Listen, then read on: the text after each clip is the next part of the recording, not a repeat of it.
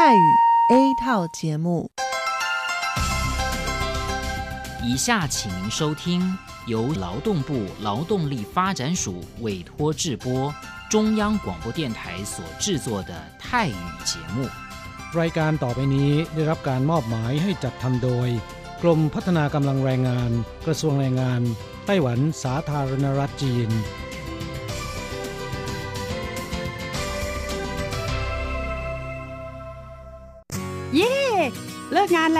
วกเราไปคาราโอเกะกันเถอะ ฉันมีธุระ เธอไปกันเถอะ เอ๊ะนานทีปีหนจะนัดไปร้องเพลงกัน หรือว่าเธอมีนัดกับชายหนุ่มจ้าใช่ก็ดีนะสิ ฉันจะไปทำงานหาเงินต่างหาก จริงเหรอ เลิกงานแล้วยังไปหาเงินได้อีกทำไมดีจัง ไปทำที่ไหนอะจริงสิ แถวนี้มีโรงงานหนึ่งช่วงนี้ต้องการคนงานชั่วคราว ช่วงวันหยุดฉันก็ไปทำงานพิเศษที่นั่นจะได้หาเงินเพิ่มขึ้นอีกหน่อย อยากจะซื้อคอมพิวเตอร์ให้ลูกชายที่เมืองไทยลำไพไม่ได้นะ กฎหมายไต้หวันกำหนดไว้ว่า พวกเราจะต้องทำงานให้เท่าแก่ที่ยื่นขออนุญาตนำเราเข้ามาทำงานในไต้หวันเท่านั้น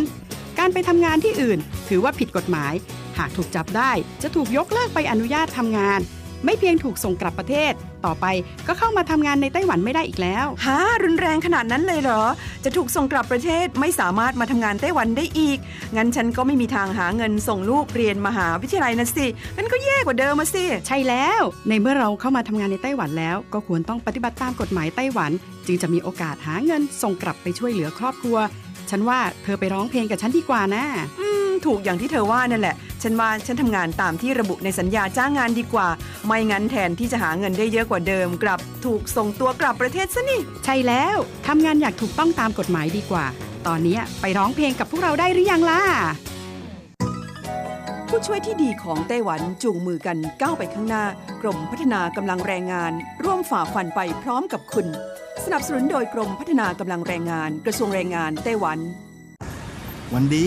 สัปดาห์ที่แล้วเธอไปไหนมาเหรอทำไมไม่เจอเลยใช่ ฉันกลับเมืองไทยมาเพิ่งกลับมาเมื่อวานก่อนที่เอง แม่ดีจังเลย แต่ทำไมรีบกลับมาเร็วจังล่ะ ก็ต้องขอบคุณเท่าแก่ฉันละเท่าแก่ไปทำเรื่องให้ฉันเข้ามาทำงานไต้หวันอีกครั้ง โดยผ่านศูนย์บริการจ้างตรงของรัฐบาลไต้หวัน ฮะ การจ้างตรงคืออะไรเหรอทำยากไหม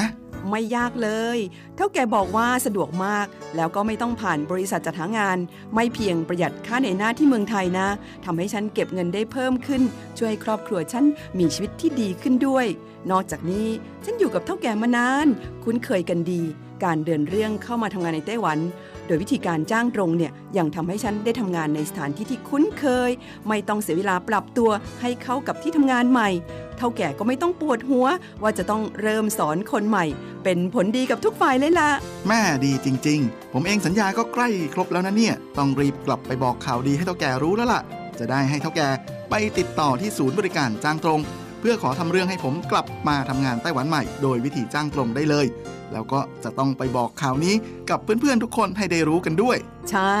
เรื่องดีๆ แบบนี้ต้องบอกต่อ จะได้ไปใช้บริการกันเยอะๆ ผู้ช่วยที่ดีของไต้หวันจูงมือกันก้าวไปข้างหน้า กรมพัฒนากำลังแรงงาน ร่วมฝ่าฟันไปพร้อมกับคุณ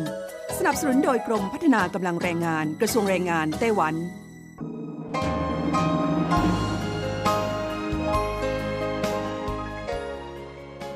กลับมาฟังขณะนี้ท่านกำลังอยู่กับรายการภาคภาษาไทย Radio Taiwan International หรือ RTI ออกกระจายเสียงจากกรุงไทเปไต้หวันสาธารณรัฐจีน เป็นประจำทุกวันนะครับ นอกจากรับฟังทางเครื่องรับวิทยุได้แล้ว ยังสามารถรับฟังรายการผ่านระบบออนไลน์ได้ที่ thai.rti.org.tw หรือที่ RTI Fanpage นะครับ ขอเชิญติดตามรับฟังรายการของเราได้ ตั้งแต่บัดนี้เป็นต้นไป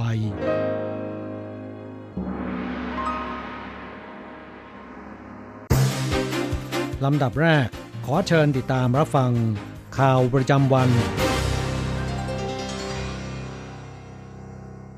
สวัสดีครับคุณผู้ฟังที่รักและเคารพทุกท่านครับวันนี้ตรงกับวันพุทธที่ 10 เมษายนปีพุทธศักราช 2562 นะครับ สำหรับข่าวประจำวันจาก RTI ในวันนี้ก็มีผมกฤษณัยแสประพาสเป็นผู้รายงานครับ เรามาเริ่มต้นกันที่ผู้นำไต้หวัน ย้ำความสัมพันธ์ระหว่างไต้หวันกับสหรัฐ ดีที่สุดเท่าที่เคยมีมานะครับครับประธานาธิบดีชาอิงหวนผู้นำไต้หวันสาธารณจีนนั้นได้รับเชิญ จากคลังสมองชื่อดังของสหรัฐ 3 แห่งครับได้แก่ CSIS The Brookings Institute แล้วก็ The Woodrow Wilson International Center for Scholars นะครับกล่าวสุนทรพจน์ในโอกาสครบรอบ 40 ปี กฎหมายว่าด้วยความสัมพันธ์ไต้หวัน หรือ TRA เมื่อค่ำวานนี้นะครับ ซึ่งผู้นำไต้หวันนั้นก็ได้ย้ำว่ากฎหมายดังกล่าวนั้นถือเป็นการเปิดหน้าสกราชใหม่ ให้แก่ความสัมพันธ์ระหว่างไต้หวันกับสหรัฐ นอกจากจะเป็นการแสดงเห็นถึงความเด็ดเดี่ยว ในการรักษาศิลภาพ และสันติภาพในแปซิฟิกแล้วนี่นะครับ ก็ยังเป็นการสนับสนุนไต้หวันให้มีความสามารถในการที่จะป้องกันตนเอง ต่อต้านการคุกคามจากภายนอกทุกรูปแบบอีกด้วยนะครับ ครับทั้งนี้นะครับท่านประธานาธิบดีชาอิงหวนนั้นก็ได้ระบุครับโดยบอกครับบอกว่า So I hope that the United States can make clear at a very senior level ครับท่านผู้นำไต้หวันก็ย้ำครับบอกว่าก็หวังว่าทางสหรัฐนั้นจะแสดงจุดยืนอย่างชัดเจนเลยทีเดียวนะครับ ซึ่งถ้าหากว่าไต้หวันนั้นไม่มีความสามารถในการสกัดกั้นภัยคุกคาม และการลุกรานจากภายนอกแล้วเนี่ยก็จะไม่มีความสามารถในการรักษาสันติภาพ นักการทูตในภูมิภาคนี้ต่างจับมือกัน เพื่อรักษาคุณค่าและก็ผลประโยชน์ร่วมกัน ต่อต้านกระแสเผด็จการในขอบเขตทั่วโลก ไต้หวันทราบดีถึงวิกฤตการณ์ต่างๆ เหล่านี้ ที่ต้องการต่อต้านเสรีภาพ และต่อต้านสิทธิ์ในการเลือกของประชาชนครับกำหนดจากนี้ในค่ำวันเดียวกันนะครับ ท่านประธานาธิบดีชาอิงหวนนั้นก็ได้ระบุผ่าน Facebook ส่วนตัวครับว่า นับตั้งแต่ที่ตนเข้ารับตำแหน่งผู้นำไต้หวันเป็นต้นมานะครับ สาธารณจีนนั้นก็ได้รับการสนับสนุนจากรัฐสภาสหรัฐอย่างเต็มที่ กฎหมายว่าด้วยความสัมพันธ์ไต้หวันนั้นเป็นกฎหมายค้ำจุน หลักการแห่งปฏิสัมพันธ์ระหว่างกัน ซึ่งก็ได้จับมือกันอย่างใกล้ชิด ปกป้องสิทธิเสรีภาพของประชาสังคมในทุกๆ ด้านของอินโดแปซิฟิกด้วย ขยายความร่วมมือสู่กรอบความร่วมมือและการฝึกอบรมทั่วโลก ไต้หวันสาธารณจีน หรือเรียกกันว่า GCTF เพื่อสันติภาพและความเจริญรุ่งเรืองในภูมิภาคนี้ร่วมกันนะครับครับอีกข่าวหนึ่งเราไปดูเกี่ยวกับกระทรวงมหาดไทยของไต้หวันสาธารณจีนนะครับ ก็ได้พิจารณาแก้ไขกฎหมายเลือกตั้ง โดยห้ามเผยแพร่โฆษณาเลือกตั้งที่ไม่เป็นจริงนะครับ ทั้งนี้นายสีกัวยงรัฐมนตรีว่าการกระทรวงมหาดไทยของไต้หวันก็บอกว่า กระทรวงมหาดไทยนั้นกำลังพิจารณาศึกษา กฎหมายของประเทศต่างๆ ซึ่งก็ได้นำส่งร่างแก้ไขกฎหมายดังกล่าว เข้าสู่การพิจารณาของคณะรัฐมนตรีแล้ว เมื่อได้รับการอนุมัติเนี่ยก็จะส่งให้สภาแห่งชาติไต้หวันพิจารณาต่อไป ซึ่งเขาก็บอกก็บอกว่า สารรัฐธรรมนูญของฝรั่งเศสนั้นมีมติว่ากฎหมายดังกล่าวไม่เป็นการละเมิดรัฐธรรมนูญ และฝรั่งเศสก็มีกฎหมาย นี้ใช้บังคับแล้วด้วยเช่นเดียวกันครับครับการเลือกตั้งประธานาธิบดีของไต้หวันสาธารณจีนปี 2020 ที่กำลังจะมาถึงนะครับ การปล่อยข่าวลวงข่าวเท็จ ล้วนแต่จะส่งผลกระทบต่อผลการเลือกตั้งทั้งสิ้น ซึ่งกระทรวงมหาดไทยนั้นก็จะพิจารณาแก้ไขกฎหมายเลือกตั้ง โดยสารนั้นต้องพิจารณาวินิจฉัยภายใน 48 ชั่วโมง สั่งถอดหรือระงับการโฆษณาหาเสียงที่ไม่ตรงกับความเป็นจริง โดยสสนั้นได้แสดงความสนใจต่อความคืบหน้าของกฎหมายดังกล่าวครับ ครับในสุยโกยงนั้นก็ได้ระบุนะครับบอกว่า เราได้มีการพิจารณาประกอบจากกฎหมายของหลายประเทศ ใช้หลักการกฎหมายเปรียบเทียบ ต้องขอรายงานว่าฝรั่งเศสนั้นก็มีกฎหมายนี้ใช้อยู่นะครับโดยสารรัฐธรรมนูญของเขาก็บอกว่าไม่มีการละเมิดรัฐธรรมนูญ และมีผลบังคับใช้จนถึงปัจจุบันนี้ โดยจะเลือกตั้งกันในเดือนหน้า ก็คงมีตัวอย่างให้เห็นชัดขึ้นอย่างแน่นอนทีเดียวครับ อีกข่าวหนึ่งเราไปดูเกี่ยวกับพลังดูดนะครับออสเตรเลียนั้นดูดเงินกู้จากไต้หวันแซงโค้งสิงคโปร์เป็นครั้งแรกครับครับการปล่อยเงินกู้ไปยังนักลงทุนในประเทศนโยบายมุ่งใต้ใหม่ ของสถาบันการเงินไต้หวันเมื่อปีที่แล้วนะครับ ก็เพิ่มขึ้นอย่างเห็นได้ชัดครับ โดยมีการปล่อยกู้ให้แก่ทุนในออสเตรเลียถึง 157,100 ล้านเอนทรี นอกจากจะเพิ่มขึ้นจากปีก่อนหน้านี้ถึงร้อยละ32 แล้วนะครับ อย่างแซงโค้งสิงคโปร์เบียดสู่อันดับหนึ่งของบรรดาประเทศนโยบายมุ่งใต้ใหม่ ที่มีการกู้เงินจากไต้หวันมากที่สุดนะครับนี่ก็ดีครับสถาบันการเงินไต้หวันนั้นก็ยังคงเล็งเห็น ศักยภาพของตลาดสิงคโปร์จึงเร่งขยายตลาดในสิงคโปร์ต่อไปครับ ครับตอนนี้ตั้งแต่ปี 2016 เป็นต้นมานั้นรัฐบาลไต้หวัน ได้ผลักดันนโยบายส่งเสริม ให้สถาบันการเงินไต้หวัน ขยายตลาดสู่ประเทศนโยบายมุ่งใต้ใหม่จำนวน 18 ประเทศนะครับ ก็ประกอบไปด้วยอาเซียน 10 ประเทศ แล้วก็ออสเตรเลีย นิวซีแลนด์ อินเดีย ปากีสถาน บังกลาเทศ ศรีลังกา เนปาล แล้วก็ภูฏานครับ ซึ่งที่ผ่านมานะครับ ส่วนใหญ่นั้นก็ปล่อยเงินกู้ให้แก่ประเทศในเอเชียตะวันออกเฉียงใต้ โดยเฉพาะอย่างยิ่งสิงคโปร์ ครองแชมป์มาโดยตลอดครับ เนื่องจากสิงคโปร์นั้นเป็นประเทศที่ตลาดทุนค่อนข้างจะสุกงอมแล้ว และเป็นฐานสำคัญของสถาบันการเงินในไต้หวันด้วยครับและก็ดีครับออสเตรเลียซึ่งเป็นประเทศพัฒนาแล้ว และมีสถาบันการเงินไต้หวันเปิดสาขาอยู่ถึง 9 แห่ง โดย 8 แห่งนั้นเป็นสถาบันการเงินที่อยู่ภายใต้การกำกับดูแลของ Financial Holding Company นะครับสถิติการปล่อยกู้ในออสเตรเลียที่ผ่านมาปี 2017 นะครับ ปล่อยกู้ 119,300 ล้าน NT ครับ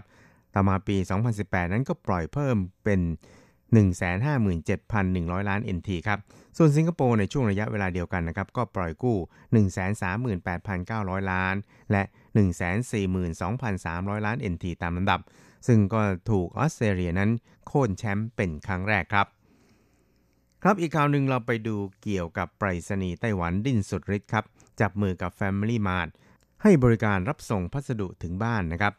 หลังจากที่การไปรษณีย์ไต้หวันได้แปลรูปเข้าสู่การบริหารงานแบบธุรกิจภาคเอกชนแล้วนะครับ ก็ต้องพยายามดิ้นสุดฤทธิ์เพื่อความอยู่รอด เนื่องจากในปัจจุบันนั้น การส่งจดหมายทางไปรษณีย์นั้นก็ถูกแทนที่ด้วยอีเมล ตอนนี้ต้องหันไปจับมือกับร้านสะดวกซื้อยักษ์ใหญ่ระดับโลกอย่าง Family Mart ในไต้หวัน ซึ่งมีสาขาทั่วเกาะไต้หวันเนี่ยประมาณ 3,500 แห่งครับ เปิดบริการส่งพัสดุจากสาขาถึงบ้าน โดยรับพัสดุได้ตลอด 24 ชั่วโมง ด้วยบริการของบริษัทไปรษณีย์ไต้หวัน ที่มีสาขาอยู่ทั่วเกาะถึง 1,800 สาขาครับ นายหลินจื่อชิงครับผู้จัดการฝ่ายกิจการ e-retail ของร้านสะดวกซื้อ Family Mart ของไต้หวันบอกว่า ปีที่แล้วนะครับมีผู้คนขายของออนไลน์ถึง 3.33 ล้านคน และมีถึง 14.7 ล้านคน ซื้อของออนไลน์ครับ นอกจากเว็บไซต์อีคอมเมิร์ซยักษ์ใหญ่หลายรายแล้วนะครับ ในช่วงที่ผ่านมาเนี่ยก็ยังเกิดผู้ค้ารายย่อยมากมาย ทั้งผู้ขายกรุ๊ปแฟนเพจแล้วก็กรุ๊ปส่วนตัวอื่นๆ ก็สามารถค้าขายทางออนไลน์ได้ครับทำให้ธุรกิจ C2C หรือ Consumer to Consumer หรือจากผู้บริโภคสู่ผู้บริโภคครับ เติบโตมากกว่า 10%ข้อมูลภายในนะครับบอกว่าพัสดุที่ส่งจากสาขาไปยังอีกสาขานั้นเพิ่มขึ้น 20-30%ทีเดียว ดยในปี 2016 นั้นมีจำนวนทั้งสิ้น 60 ล้านชิ้น เพิ่มขึ้นเป็น 100 ล้านชิ้นเมื่อปีที่แล้ว ในจำนวนนี้นั้นเป็นพัสดุในประเภท C2C เนี่ยกว่าร้อยละ 70 ทีเดียวครับครับสำหรับบริการของไปรษณีย์กับ Family Mart นี่นะครับก็จะเป็นการส่งพัสดุขนาดเล็ก จากร้านสาขาไปถึงบ้าน และส่งได้ตลอด 24 ชั่วโมง นอกจากนี้ก็ยังให้บริการจ่ายเงินปลายทางเป็นครั้งแรกอีกด้วย ซึ่งสามารถแก้ปัญหาให้แก่ผู้ค้ารายย่อย ส่วนบริการส่งพัสดุจากสาขาถึงสาขา ซึ่งเริ่มให้บริการตั้งแต่เมื่อต้นปีที่ผ่านมานั้นก็เป็นการเพิ่มศักยภาพ ให้แก่ผู้ค้ารายย่อยได้ไม่น้อยทีเดียวครับ อีกข่าวหนึ่งเราไปดูขบวนแห่ของเจ้าแม่มาจูวัดเจิ้นหลันนะครับก็เริ่มแห่กันตั้งแต่ตอนดึกของวันอาทิตย์ที่ผ่านมา โดยแห่ผ่านต้าเจียชิงซุย ซาลู่ หลงจิง แล้วก็ต้าตู้ 5 เขตสำคัญในนครไทจง ซึ่งเทศบาลนครไทจงครับก็ได้จัดเจ้าหน้าที่ทำความสะอาดตามหลังขบวนแห่ถึง 200 นาย พร้อมรถขยะและก็อุปกรณ์ทำความสะอาดอื่นๆ ไปตามท้องถนนที่ขบวนแห่เจ้าแม่มาจูแห่ผ่านครับโดยสำนักอนุรักษ์สิ่งแวดล้อมนครไทจงบอกว่าเพียงวันเดียวนะครับ สามารถเก็บกวาดขยะได้ถึง 16.3 ตัน และขยะรีไซเคิลอีก 1.47 ตันครับทำความสะอาดได้ผลดีเยี่ยม แต่ก็ขอร้องบรรดาสานุสิทธิ์ที่ตามขบวนแห่ ให้ช่วยกันรักษาสิ่งแวดล้อม และความสะอาดไปพร้อม ๆ กับการทำบุญด้วยนะครับ สุดท้ายเราไปดูข่าวกีฬาของไวทองกันครับ คุณลุงไต้หวันวัย 77 ปีผู้นี้วิ่งเป็นจรวดอย่างที่เห็นแล้วครับ คว้ารางวัลกรีธาแชมป์โลกประเภทวิ่ง 200 เมตร ด้วยเวลา 29.49 วินาที คุณลุงสือหยงจงเป็นตัวแทนไต้หวันเข้าร่วมชิงชัยกรีธาไวทอง ชิงแชมป์โลกที่ประเทศสเปนปีที่แล้ว วิ่งเป็นจรวดไม่เหมือนผู้ที่มีวัยถึง 77 ปีแม้แต่น้อย แม้แต่ตอนวิ่งข้ามรั้วก็ไม่เป็นอุปสรรคสำหรับคุณลุงท่านนี้เลยนะครับครับคุณลุงสีนั้นสร้างผลงานคว้า 3 เหรียญทองและอีกหนึ่งเหรียญเงิน สร้างชื่อเสียงให้แก่ไต้หวัน ยืนบนแท่นรับรางวัลบรรเลงเพลงชาติไต้หวัน และธงโอลิมปิกไต้หวัน ค่อยๆ ถูกเชิญขึ้นสู่ยอดเสา ซึ่งคุณลุงสีนั้นก็กล่าวด้วยความตื่นเต้นว่าน้ำตาแทบจะไหล เพราะรอมานานถึง 76 ปี กว่าจะได้เห็นธงชาติและเพลงชาติไต้หวันกระหึ่มในการแข่งขันระดับนานาชาติทำงานการทูตภาคประชาชน ครับคุณลุงสีก็เริ่มชีวิตที่วัย 70ได้หันมาเอาดีทางด้านการกีฬาอีกครั้ง แต่ก็รักกีฬามาตั้งแต่วัยเด็ก และเคยคว้าแชมป์มาตั้งแต่อยู่มัธยม แต่ด้วยภาระการงานกว่าครึ่งศตวรรษ จึงเพิ่งหันกลับมาเล่นกีฬาอีกครั้งตอนวัย 70 ฝึกซ้อมด้วยตนเองทุกวัน แล้วก็ตั้งความหวังว่า ผมจะต้องทำลายสถิติโลกตอนวัย 80 ให้ได้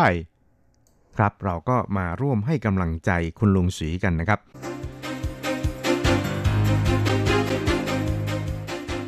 ต่อไปขอเชิญฟังข่าวต่างประเทศและข่าวจากเมืองไทยค่ะ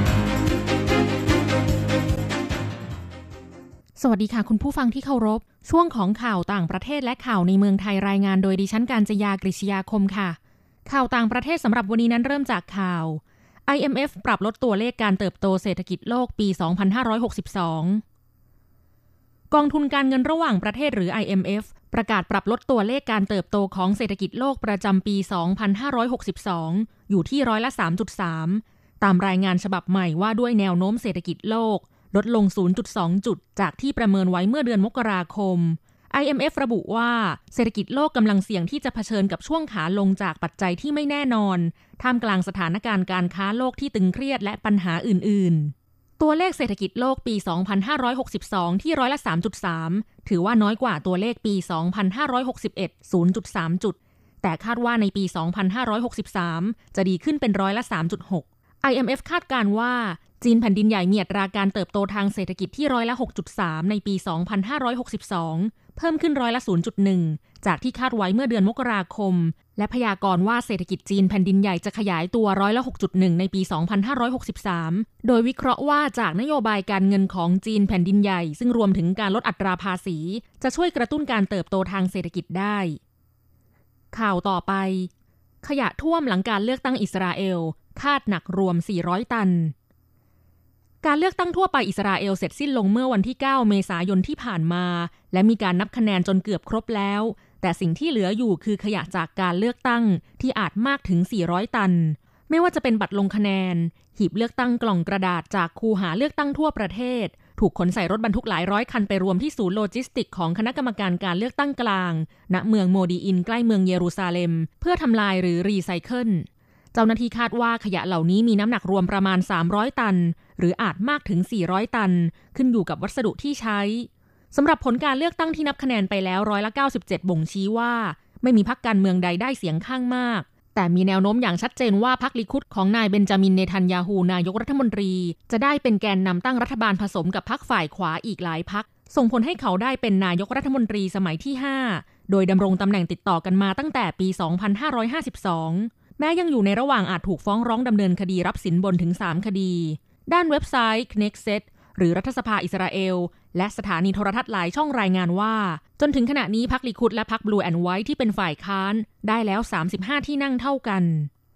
ต่อไปขอเชิญคุณผู้ฟังรับฟังข่าวในเมืองไทยค่ะ งานพระราชพิธีบรมราชาพิเศษคืบหน้ากว่าร้อยละ 90 นายวิษณุเครืองามรองนายกรัฐมนตรี กล่าวถึงความคืบหน้าการเตรียมงานพระราชพิธีบรมราชาพิเศษว่า ทุกฝ่ายที่เกี่ยวข้องเตรียมการไว้เกือบร้อยละ 90 แล้ว ช่วงประมาณสงกรานต์เจ้าหน้าที่ที่เกี่ยวข้องเตรียมถวายรายงานความคืบหน้าการเตรียมงาน คาดว่าจะแล้วเสร็จสมบูรณ์ และพ้นช่วงวันที่ 16-17 เมษายน จะถือว่าเข้าสู่ขั้นตอนการรอเข้าสู่พิธีจริง ภาคประชาชนสามารถมีส่วนร่วมได้โดยการแต่งกายด้วยเสื้อสีเหลือง ติดเข็มกลัดตราสัญญลักษณ์ ซึ่งสามารถแต่งที่ไหนก็ได้ ที่บ้านก็ได้ เพียงเท่านี้ก็ถือว่าส่งใจไปถึงงานแล้ว ช่วงที่มีการจัดงานพระราชพิธี วันที่ 4-6 พฤษภาคม จะมีการถ่ายทอดทางโทรทัศน์รวมการเฉพาะกิจ ประชาชนสามารถรับชมที่บ้านได้ ซึ่งจะได้เห็นพระราชพิธีสำคัญที่เกิดขึ้น โดยในวันที่ 5 พฤษภาคม การเสด็จเลียบพระนคร โดยขบวนพยุหยาตราสถลมากที่ไม่มีโอกาสได้เห็นมานานแล้ว จะได้เห็นว่ามีพิธีอย่างไร และตลอดเส้นทาง 7 กิโลเมตร ประชาชนสามารถนั่งเฝ้าทูลละอองธุลีพระบาทได้ตลอดสองข้างทาง วันที่ 6 พฤษภาคม รัฐบาลประกาศให้เป็นวันหยุดราชการ เพื่อให้ประชาชนมีส่วนร่วมถวายพระพรชัยมงคล ในการเสด็จออกสีหบัญชร ณ พระที่นั่งสุดไทยสวรรค์ปราศาสตร์คาดว่าจะมีประชาชนนับแสนนับล้านเหมือนครั้งสมัยรัชกาลที่ 9 เสด็จออกสีหบัญชรเมื่อ 70 ปีที่แล้ว บริเวณโดยรอบและท้องสนามหลวงจะมีการติดตั้งจอ LED นับร้อยจอให้รับชม และช่วงค่ำวันที่ 6 พฤษภาคม ท้องสนามหลวงจะมีการแปลโดรน 300 กว่าเครื่อง เป็นแสงสีเสียงอย่างงดงาม รวมถึงจัดมหรสพ เป็นการสมโพธในงานพระราชพิธีครั้งนี้ ต่อไปเป็นอัตราแลกเปลี่ยนประจำวันพุธที่ 10 เมษายน พุทธศักราช 2562 อ้างอิงจากธนาคารกรุงเทพสาขาไทเป โอนเงิน 10,000 บาทใช้เงินเหรียญไต้หวัน 9,920 เหรียญ แลกซื้อเงินสด 10,000 บาทใช้เงินเหรียญไต้หวัน 1280 เหรียญ 1 ดอลลาร์สหรัฐใช้เงินเหรียญไต้หวัน 31.09 เหรียญแลกซื้อค่ะ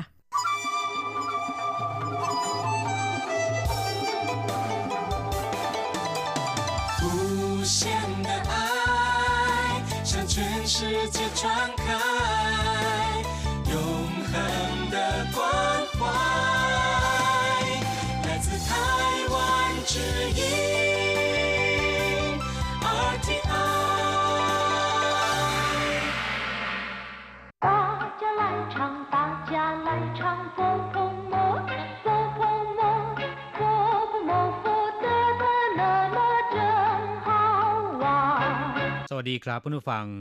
พบกันในวันนี้เราจะมาเรียนบทเรียนที่ 19 ของแบบเรียนชั้นกลาง บทที่ 19 ฐานเทียนชัวตี้คุยกันในเรื่องสัพเพเหระ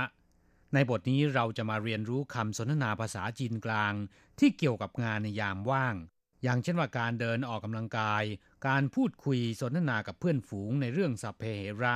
第十九课谈天说地 一、对话。散步对健康有好处。散步可以使我不那么紧张。对，特别是跟朋友一起去散步的时候，大家在一起谈天说地，很轻松，是人生一大乐事。第十九课谈天说地บทที่สิบเก้าคุยเล่นในเรื่องสัพเพเหระคำว่าฐานเทียนโชตี ถ้าแปลตามตรง แปลว่าพูดเรื่องฟ้าสนทนาเรื่องดิน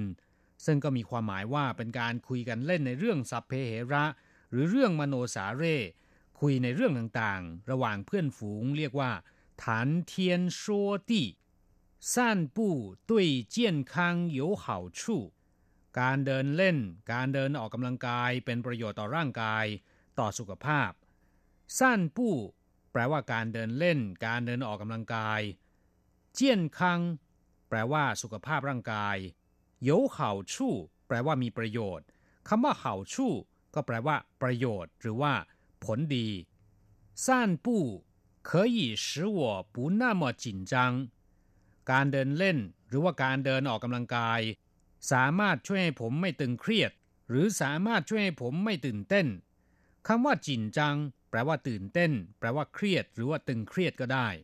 可以使我不那么紧张สามารถช่วยให้ผมไม่ตื่นเต้น สามารถช่วยให้ผมไม่ตึงเครียด对特别是跟朋友一起去散步的时候ใช่ โดยเฉพาะอย่างยิ่งเวลาเดินเล่นกับเพื่อนๆคำว่าตุ้ยเป็นคำที่แสดงถึงการเห็นด้วยหรือว่าตกลงด้วย แปลว่า ถูกต้อง หรือว่า ใช่เทอเปียแปลว่าพิเศษ 特别是ก็คือโดยเฉพาะอย่างยิ่ง跟朋友一起去散步的时候เวลาเดินเล่นกับเพื่อนๆ朋友ก็คือเพื่อน跟朋友一起去ไปพร้อมๆกับเพื่อน หรือว่าไปกับเพื่อน散步的时候เวลาที่เดินเล่น时候ก็คือเวลา特别是跟朋友一起去散步的时候 โดยเฉพาะอย่างยิ่งเวลาเดินเล่นกับเพื่อนๆ大家在一起谈天说地很轻松แต่ละคนคุยโน่นคุยนี่กันช่างสบายอกสบายใจ大家แปลว่า ทุกคน หรือว่าแต่ละคน在一起อยู่ด้วยกัน อยู่พร้อมหน้าพร้อมตากัน เรียกว่า在一起谈天说地 คุยน่นคุยนี่ หรือว่าคุยกันในเรื่องสัพเพเหระ มโนสาเร่很轻松สบายอกสบายใจ是人生一大乐事เป็นความสุขอย่างหนึ่งในชีวิต是แปลว่าเป็น人生ก็คือชีวิตของคนเรา一大乐事เป็นความสุขอย่างหนึ่ง一大ก็แปลว่าอย่างหนึ่งเล่事แปลว่าสิ่งที่ดี สิ่งที่เป็นความสุข 一大乐事ก็คือความสุขอย่างหนึ่ง是人生一大乐事เป็นความสุขอย่างหนึ่งในชีวิตกราบผู้ฟังหลังจากทราบความหมายของคำสนทนาในบทเรียนผ่านไปแล้ว ต่อไปขอให้พลิกไปที่หน้า 80 ของแบบเรียน เราจะไปเรียนรู้คำศัพท์ใหม่ๆ ในบทเรียนนี้กัน ศัพท์คำที่หนึ่ง是แปลว่าทำให้หรือว่าก่อให้เกิดขึ้น อย่างเช่นว่า他的行为使我非常难堪 แปลว่าการกระทำของเขาทำให้ผมเสียหน้ามาก หรือพฤติกรรมของเขาทำให้ผมกลืนไม่เข้าคายไม่ออก คงเป็นพฤติกรรมที่ไม่เหมาะไม่ควรกระมังจึงเป็นเช่นนี้ ศัพท์คำที่สองเต๋อแปลว่าได้หรือว่าได้รับ ซึ่งมีความหมายตรงข้ามกับคำว่าเสือที่แปลว่า เสียหรือว่าสูญเสีย อย่างเช่นว่าขั้วเต๋อก็แปลว่าได้รับ เช่น他很幸运获得一百万元奖金 เขาโชคดีมากได้รับเงินรางวัลหนึ่งล้านเหรียญจีนคำที่เกี่ยวข้องกับเต๋อที่เรามักจะได้ยินบ่อยๆ ก็มีเช่นว่า เต๋อยี่ว่างฉิง แปลว่าดีใจจนเหลิง ดีใจจนลืมตัวแสดงสิ่งที่ไม่น่าดูออกมา เต๋อชินยิ่งโฉแปลว่าราบรื่น หรือคล่องไปหมดซะทุกอย่าง เรียกว่า เต๋อชินยิ่งโฉเต๋อลี่ แปลว่า มีความสามารถในการทำงาน อย่างเช่นว่า 你是我的得力助手คุณเป็นผู้ช่วยที่ช่วยผมได้มาก หรือคุณเป็นผู้ช่วยสำคัญของผม เต๋อจุ้ยแปลว่าล่วงเกินหรือว่าผิดใจ เต๋อยี่แปลว่าภาคภูมิใจดีใจ ซึ่งส่วนใหญ่ก็จะหมายถึงในทางโอหัง หรือแปลว่ากระยิมยิ้มย่องจะตรงความหมายมากที่สุด และวิธีใช้คำว่าเต๋อเวลาใช้จะต้องนำไปรวมกับคำอื่นๆ อย่างเช่นว่า เต๋อเจ๋า หรือว่าเต๋อเต้า แปลว่าได้หรือว่าได้รับ ศัพท์คำที่สามสั้นปู้แปลว่าเดินเล่น หรือว่าเดินออกกำลังกาย อย่างเช่นบอกว่า吃过饭我要到公园散步หลังรับประทานอาหาร ผมจะไปเดินเล่นที่สวนสาธารณะ屋子里太闷到外面散散步ในบ้านบรรยากาศอึดอัดมาก ออกไปเดินเล่นข้างนอก ศัพท์คำที่สี่ จินจัง แปลว่าตื่นเต้น เครียดตึงเครียด หรือเร่งรีบก็ได้นะครับ อย่างเช่นว่า第一次登台难免有些紧张ขึ้นเวทีเป็นครั้งแรก อดไม่ได้ที่จะมีความรู้สึกตื่นเต้นอยู่บ้าง不必紧张不会痛ไม่ต้องตื่นเต้นหรือไม่ต้องกลัวไม่เจ็บหรอก ฟังดูแล้วน่าจะเป็นคำพูดของพยาบาลที่พูดกับคนไข้ ขณะที่จะฉีดยานะครับ 两国关系非常紧张ความสัมพันธ์ของทั้งสองประเทศตึงเครียดมาก这部电影情节很紧张刺激ภาพยนตร์เรื่องนี้ตื่นเต้นระทึกใจมากศัพท์คำต่อไป人生แปลว่าชีวิตหรือว่าชีวิตของคนเรา อย่างเช่นว่า美好的人生ชีวิตที่มีความสุขและดีงาม人生两件宝双手和大脑 แปลว่าอันชีวิตคนเรานั้นมีของดีอยู่สองสิ่ง นั่นก็คือมือทั้งสองข้างและมันสมองใหญ่人生如梦ชีวิตของคนเรานั้น คล้ายดั่งความฝัน ฟังดูแล้วเหมือนชื่อเพลงเลยนะครับศัพท์คำต่อไปชิงซงแปลว่า สบายใจ ไม่ตึงเครียด อย่างเช่นว่าการ觉很轻松รู้สึกสบายใจมาก轻轻松松的过日子 มีชีวิตความเป็นอยู่ที่สบายสบายชิงซงหยีควายสบายอกสบายใจศัพท์คำต่อไปเห่าชู่แปลว่าผลดี หรือว่าประโยชน์ หรือเป็นประโยชน์ อย่างเช่นว่า不抽烟不喝酒对健康有好处ไม่สูบบุหรี่ ไม่ดื่มเหล้าเป็นผลดีต่อสุขภาพร่างกายฐานเทียนชัวตี้เรียนไปแล้วนะครับ แปลว่า คุยเล่น คุยเรื่อยเปื่อยในเรื่องสัพเพเหระเรื่องมโนสาเร่คุยในเรื่องต่างๆ ระหว่างเพื่อนฝูงด้วยกันเรียกว่า ฐานเทียนโชตี้ศัพท์คำสุดท้ายที่เราจะมาเรียนรู้กัน เล่อชื่อแปลว่าเรื่องที่ดี เรื่องที่มีความสุข อย่างเช่นว่า看电影听音乐是我的一大乐事ดูหนัง ฟังเพลงหรือว่าดนตรี เป็นสิ่งที่สร้างความสุขให้ผมเป็นอย่างมาก ครับผู้ฟังเวลาของเราในวันนี้หมดลงซะแล้ว เราจะกลับมาพบกันใหม่ในบทเรียนหน้า สวัสดีครับ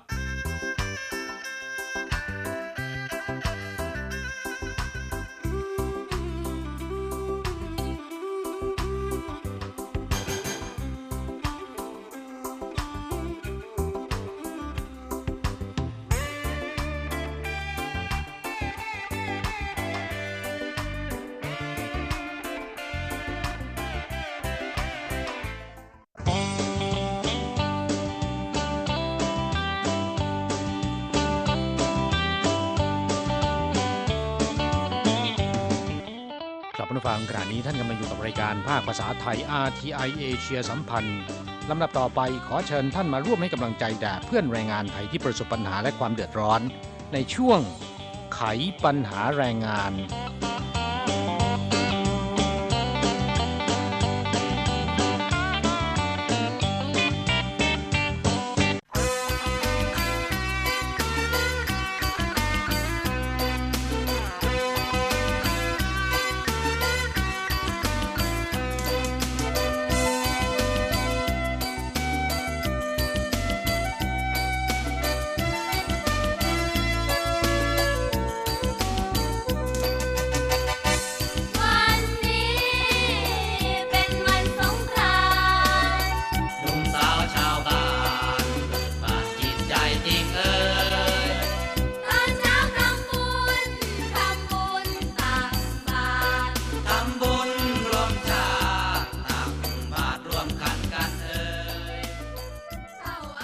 ต้นรายการวันนี้คึกคักสนุกสนานด้วยเพลงรำวงสงกรานต์นะคะเนื่องในโอกาสที่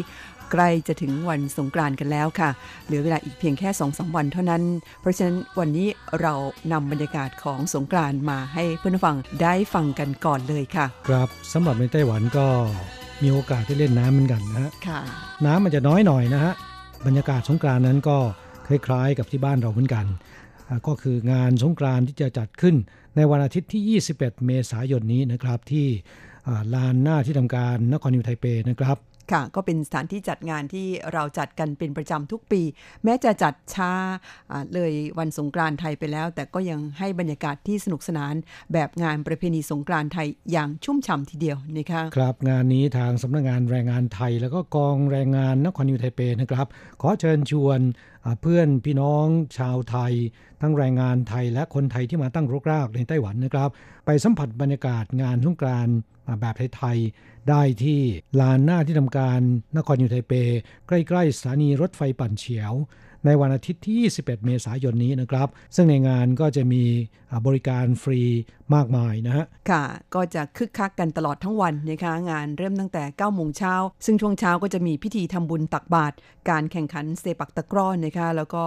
ยาวไปจนถึงช่วงบ่าย ยาวไปจนถึงช่วงบ่าย ซึ่งก็จะเป็นการแสดงคอนเสิร์ตสดจากวงพี่เสดิร์ดครับ ก็ขอเชิญชวนเพื่อนแรงงานไทยไปร่วมงานนะครับ ใครที่อยากจะตรวจโรค ตรวจสุขภาพก็ถือโอกาสนี้ไปตรวจกันได้ เพราะหน่วยพยาบาลของมูลนิธิพุทธสือจี้จะส่งคณะแพทย์ชุดใหญ่นะครับ มาตรวจสุขภาพตรวจร่างกายของคนงานไทยนะฮะ ค่ะ นอกจากนี้ยังมีบริการของหน่วยงานรัฐบาลที่เกี่ยวข้องกับแรงงานต่างชาติอีกมากมายทีเดียวนะคะ ก็เชิญชวนไปร่วมงานกันอย่างคับข้างวันอาทิตย์ที่ 21 เมษายนนี้นะคะ ครับ ขออย่างเดียวนะฮะ อย่าเมาอย่ากินเหล้านะครับ ค่ะอาขอให้งานสงกรานต์ของคนงานไทยยิ่งใหญ่และเป็นตัวอย่างของคนงานชาติอื่น ๆ ให้เขาได้ยกย่องว่าประเพณีไทยนั้นดีจริงนะครับ ไม่ใช่งานสงกรานต์อ่า ดื่มแต่สุราแล้วก็ตีกันนะฮะค่ะ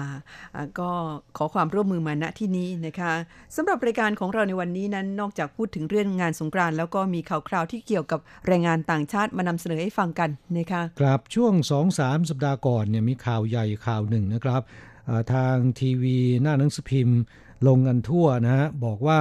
พบเห็นเด็กทารกคนหนึ่ง ถูกทิ้งอยู่ในกล่องกระดาษข้างถนนนะฮะค่ะโดยไม่ทราบว่าแม่ใจโหดคือใคร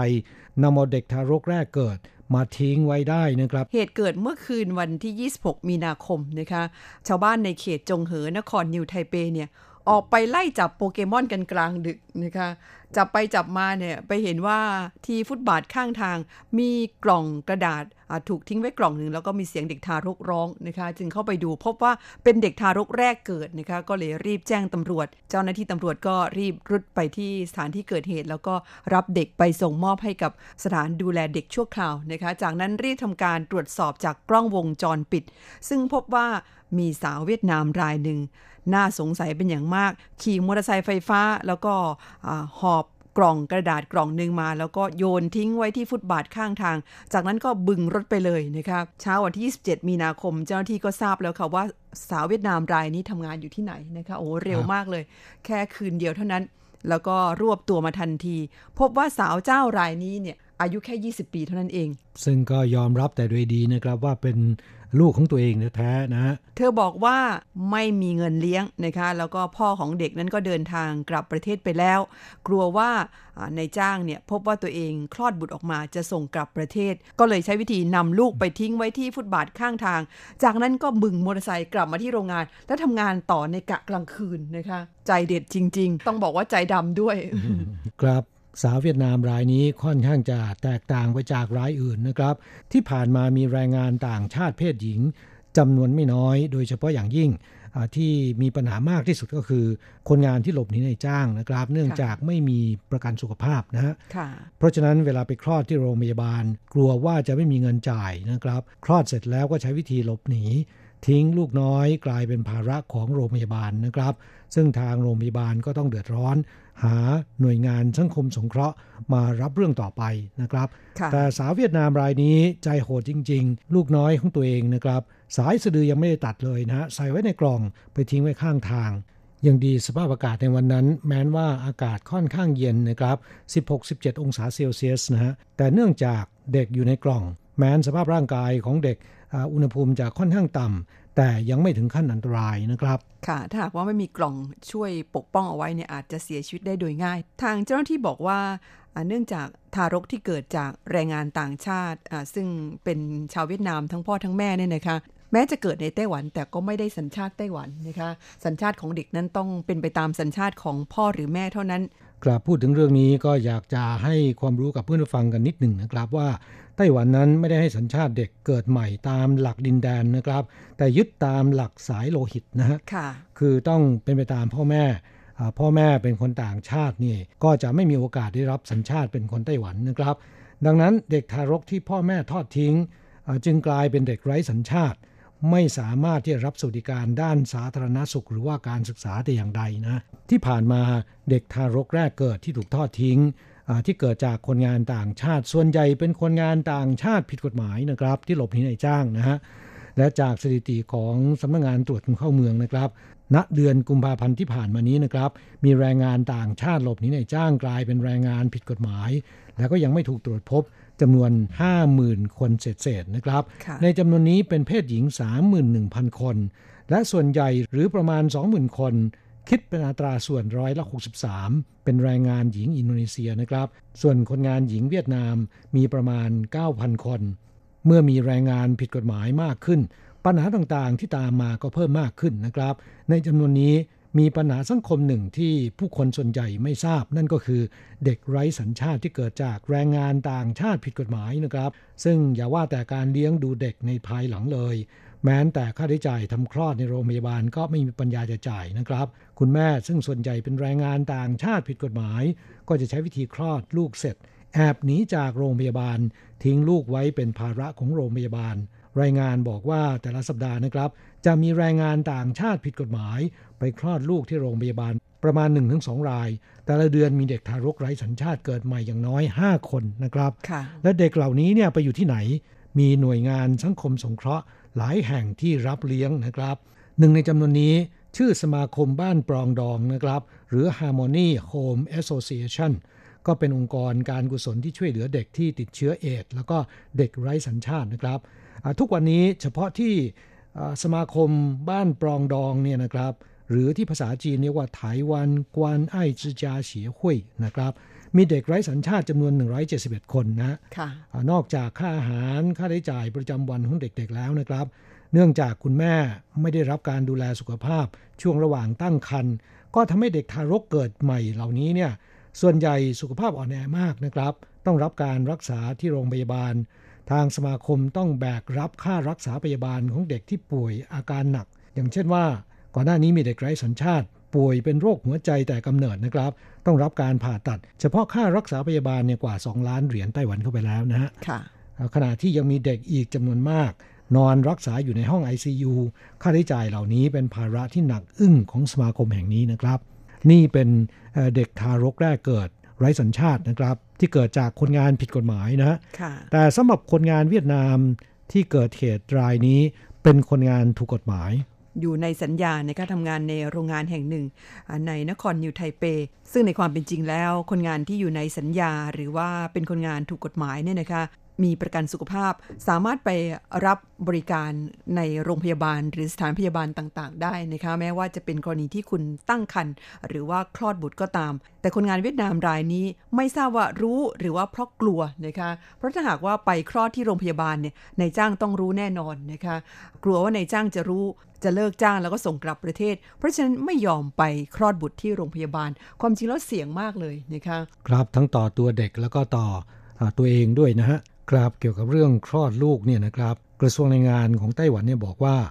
แรงงานต่างชาติถูกกฎหมายนะครับ หากตั้งครรภ์และคลอดลูกในไต้หวัน สามารถทำไปถึงที่อยู่หรือ ARC ให้กับเด็กพำนักอาศัยอยู่ในไต้หวันอย่างถูกกฎหมาย ภายในเวลา 30 วันได้นะครับ นับตั้งแต่วันคลอดนะฮะและหากว่ามารดาเป็นแรงงานต่างชาติที่ทำงานในภาคการผลิต หรือผู้อนุบาลในองค์กร ซึ่งเป็นสมาชิกกองทุนประกันภัยแรงงาน ก็จะได้รับการคุ้มครอง ค่าใช้จ่ายการทำคลอดจากประกันสุขภาพ และยังมีเงินช่วยเหลือกรณีคลอดบุตร เท่ากับค่าจ้างที่แจ้งเอาประกันอีก 2 เดือน จากกองทุนประกันภัยแรงงานได้นะครับ แต่หากว่าเป็นแรงงานผิดกฎหมาย ก็จะไม่ได้รับการคุ้มครองใดๆนะฮะค่ะเพราะฉะนั้นวิธีปฏิบัติที่ถูกต้องก็คือ หากว่าแรงงานเพศหญิง ตั้งครรภ์นะคะแล้วก็จำเป็นต้องคลอดบุตรในไต้หวันเนี่ยก็สามารถที่จะไปใช้บริการของประกันสุขภาพตามสถานพยาบาลได้นะคะไม่ต้องกลัว เพียงแต่ว่าหลังจากที่คลอดแล้วคุณต้องหาทางส่งเด็กกลับประเทศไปนะคะไปให้พ่อแม่หรือว่าญาติที่เมืองไทย ดูแลเลี้ยงดู การจะเลี้ยงดูบุตรในไต้หวันขณะที่คุณทำงาน ไม่ว่าจะทำงานในโรงงาน หรือว่าทำงานเป็นผู้อนุบาลในองค์กรก็ตาม ไม่สะดวกอย่างยิ่งที่จะเลี้ยงดูบุตรนะคะ ครับเกี่ยวกับเรื่องของคนงานคลอดลูกในโรงงานเนี่ยนะครับ ผมจำได้ว่าปีที่แล้วเนี่ยมีคนงานไทยคนหนึ่งทำงานอยู่ที่ซินจูนะครับ คนงานไทยคนนี้ท้องได้ประมาณ 6-7 เดือนแล้วนะครับ แต่ว่าแต่เนื่องจากปกติเนี่ยไม่ค่อยได้กินอาหารที่มีโภชนาการเท่าไหร่นักนะครับ ท้องไม่ใหญ่ใช่ไหมครับท้องไม่ใหญ่นะฮะไม่มีใครดูออกว่าแกท้องนะครับยังคงทำงานตามปกติ ซึ่งเจ้าตัวเนี่ยก็คิดว่าท้องได้ประมาณสัก 8 เดือน จะเดินทางกลับประเทศนะฮะช่วงระหว่างนี้ก็พยายามเก็บเงินเก็บทองกันก่อน แต่ที่ไหนได้ 7 เดือนกว่าๆขณะที่เข้าห้องน้ำนะครับ ลูกเนี่ยก็คลอดออกมาในห้องน้ำเลยนะครับโอ้โหคลอดง่ายคลอดได้อะไรแบบนั้นเพื่อนๆเห็นเข้าก็รีบแจ้งนายจ้างและนายจ้างก็นำส่งโรงพยาบาล เนื่องจากคนงานไทยคนนี้ทำงานอยู่ในโรงงานเป็นสมาชิกประกันภัยแรงงานนะครับ เพราะฉะนั้นค่าใช้จ่ายทั้งหมดเนี่ยก็ไม่มีปัญหานะฮะ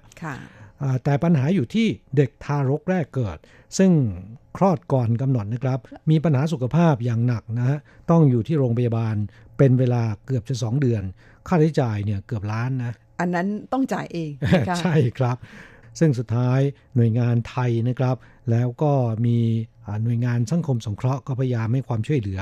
ทั้งแม่ทั้งลูกเนี่ยเดินทางกลับประเทศไทยไปแล้วนะครับ โดยความปลอดภัยนะฮะแต่ใช่ว่าจะโชคดีอย่างนี้ทุกรายไปนะคะเพราะฉะนั้นทางที่ดีแล้ว ดิฉันแนะนำนะคะว่า ระหว่างที่ทำงานในไต้หวันเนี่ยแรงงานเพศหญิง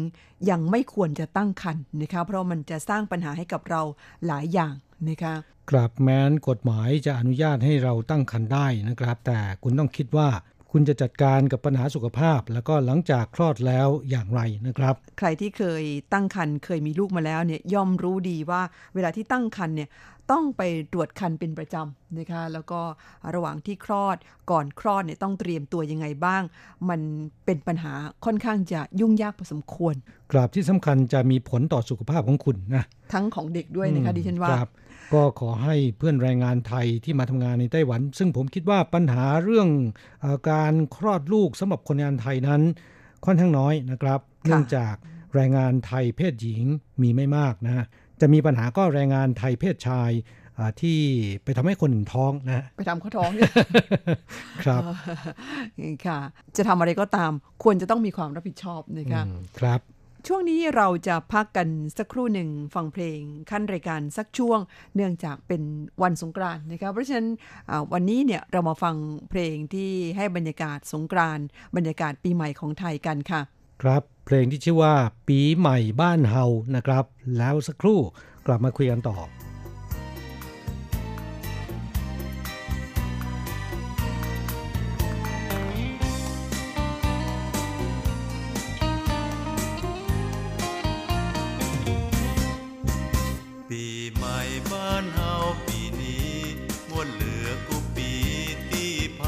ผ่านมา คนมือ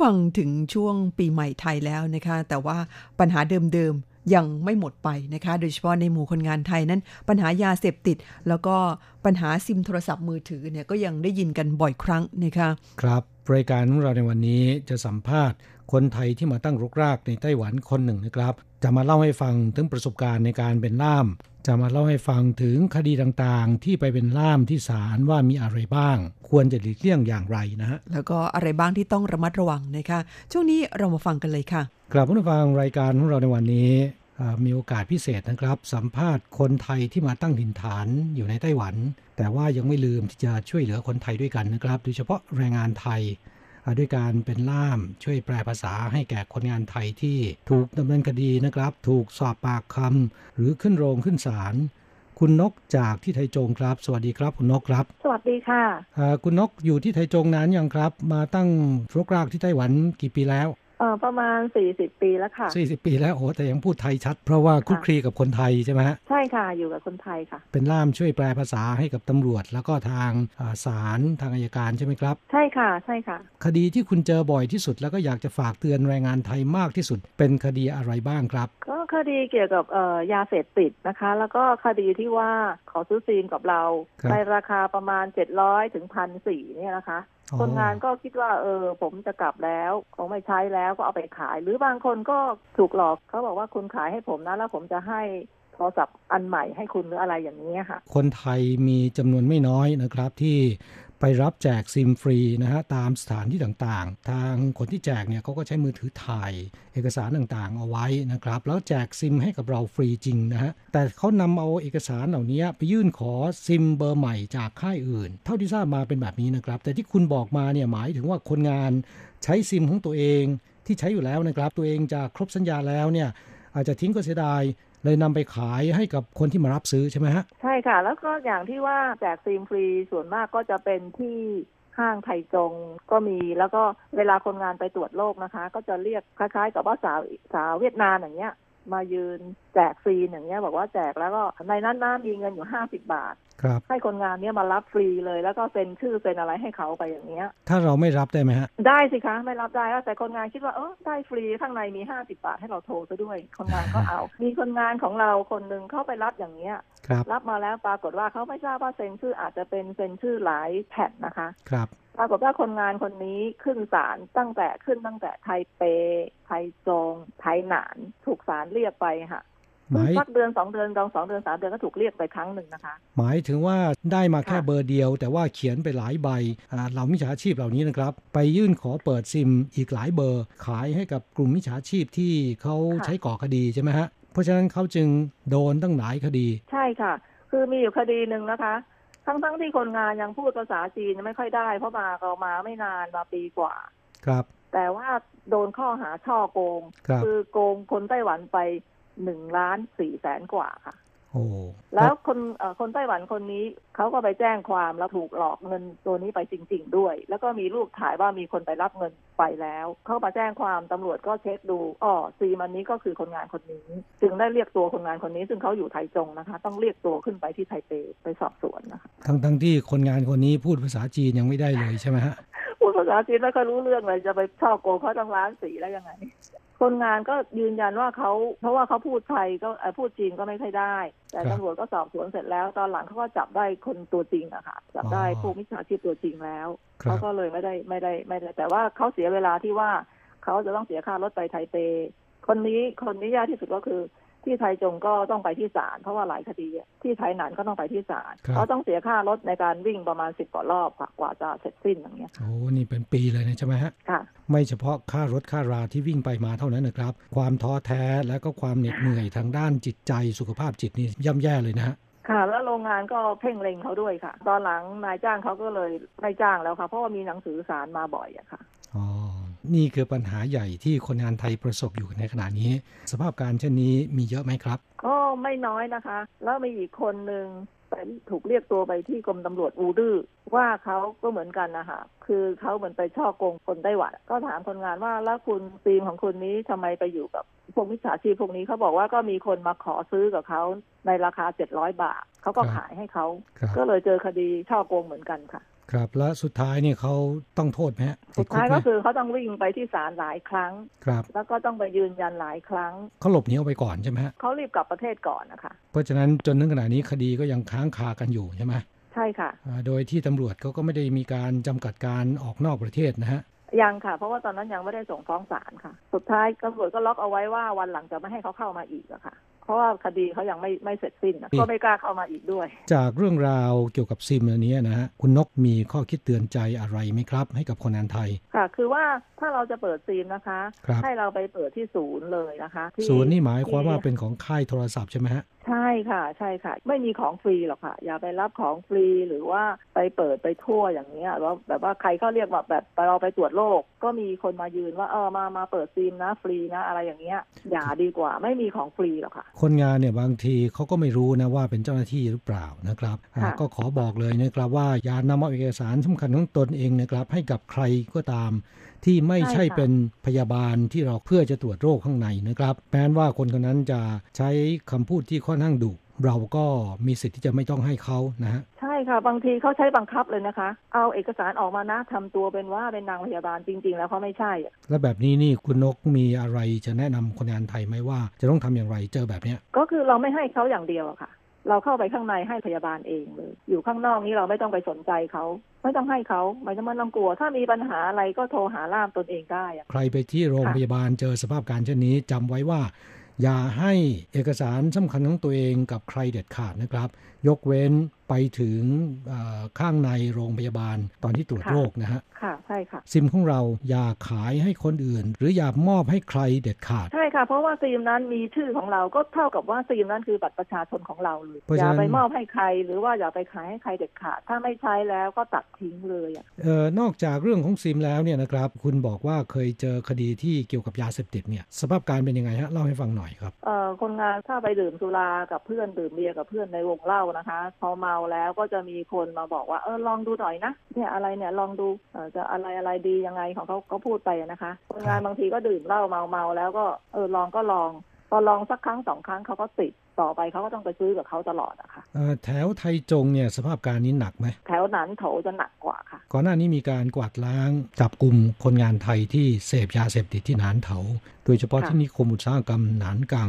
จับเป็นร้อยรายเลยนะหลังจากนั้นเนี่ยสภาพการดีขึ้นบ้างไหมรู้สึกว่าจะดีขึ้นแล้วนะคะที่ไทยจงก็ก็ไม่ค่อยกล้ากันนะคะโรงงานพวกโรงงานจ้นายจ้างเขาก็รู้กันแล้วเพราะออกข่าวนี่ค่ะครับ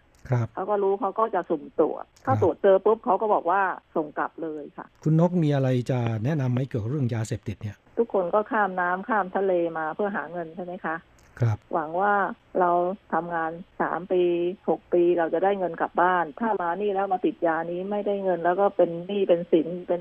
เป็นบางคนเป็นหนี้สินทีหนึ่งเป็นแสนกว่าก็มีนะคะ ก็คือขอให้ทุกท่านคิดถึงอนาคตของเรา คิดถึงทางบ้านของเราที่รอเราครับรอรอเงินของเรากลับไปพัฒนาครอบครัวของเราให้ดีขึ้นอย่างเงี้ยค่ะ ห่างห่างจากยาเสพติดอะไรพวกนี้ดีกว่าค่ะครับไม่มีอนาคตเลยอะค่ะ ครับนอกจากเป็นหนี้เป็นสินแล้วนะครับ ยังทำให้สุขภาพจิตย่ำแย่นะฮะบางคนเอ่อกลายเป็นประสาทหลอน มีค่ะมีคนหนึ่งถึงขนาดเป็นหนี้เป็นสินเยอะ จนไม่กล้ากลับไปแล้วค่ะ อยากจะฆ่าตัวตายอยากไปกินน้ำยาล้างห้องน้ำอะหลอดลมเสียหมดเลย สุดท้ายไม่ตาย แต่ว่าอัมาพาตใช่ไหมยายต้องกินข้าวต้มไปตลอดชีพนี่ก็เป็นอุทาหรณ์ที่เตือนใจแรงงานไทยนะครับแต่เรื่องของยาเสพติดเรื่องของสุราก็ขอให้หลีกเลี่ยง ขอให้ห่างไกลเอาไว้นะครับ เรามาทำงานที่ไต้หวัน ก็เพื่อค่ะที่จะ เก็บเงินเก็บทองนะฮะตั้งหน้าตั้งตาทำงานกันดีกว่านะครับ ก็ค่ะขอขอบคุณคุณนกเป็นอย่างมากครับ สุดท้ายนี่มีอะไรจะเตือนเพื่อนแรงงานไทยไหมมีค่ะ ก็คือมีคนงานก็เยอะเหมือนกันนะคะ ที่เขารู้จักคิดนะคะ ครับเขาก็เก็บเงินเก็บทองนะคะไปสร้างบ้านเป็นหลังหลังหนึ่งเป็นล้านก็มีเยอะนะคะ ครับ แต่ส่วนคนที่ไม่รู้จักคิดก็คืออย่างว่าค่ะ มาถึงนี่ก็หนี้สินเต็มตัวเหมือนเดิมอะค่ะอะคนที่รู้จักคิดนะคะ จริงนะครัคะบเขามีบ้านเป็นล้านมีรถมีบ้าน อย่าลืมเป้าหมายของตัวเองที่มาทำงานที่นี่คือเราต้องการที่จะสู้ถูกต้องค่ะเพื่อถูกต้องอ่าอนาคตของครอบครัวของเรานะครับ อย่าลืมว่าเป้าหมายที่เราจะมาไต้หวันเพื่ออะไร ครับก็ขอขอบพระคุณคุณนกเป็นอย่างมากครับที่ให้ข้อคิดเตือนใจดีๆ แก่คนงานไทยนะครับ และขอบคุณแทนคนงานด้วยที่คุณค่ะช่วยคนงานไทยคนไทยที่อยู่ที่เนี่ย เป็นล่ามแปลภาษาให้กับพวกเขานะครับ ในขณะที่ขึ้นโรงขึ้นศาลหรือว่าไปสอบปากคำที่สถานีตำรวจนะฮะขอขอบคุณครับค่ะขอบคุณค่ะสวัสดีครับ ค่ะคุณผู้ฟังเวลาของเราวันนี้หมดลงซะแล้วค่ะ ครับเราทั้งสองต้องอำลาจากผู้ฟังไปชั่วคราวนะครับ สวัสดีครับ สวัสดีค่ะ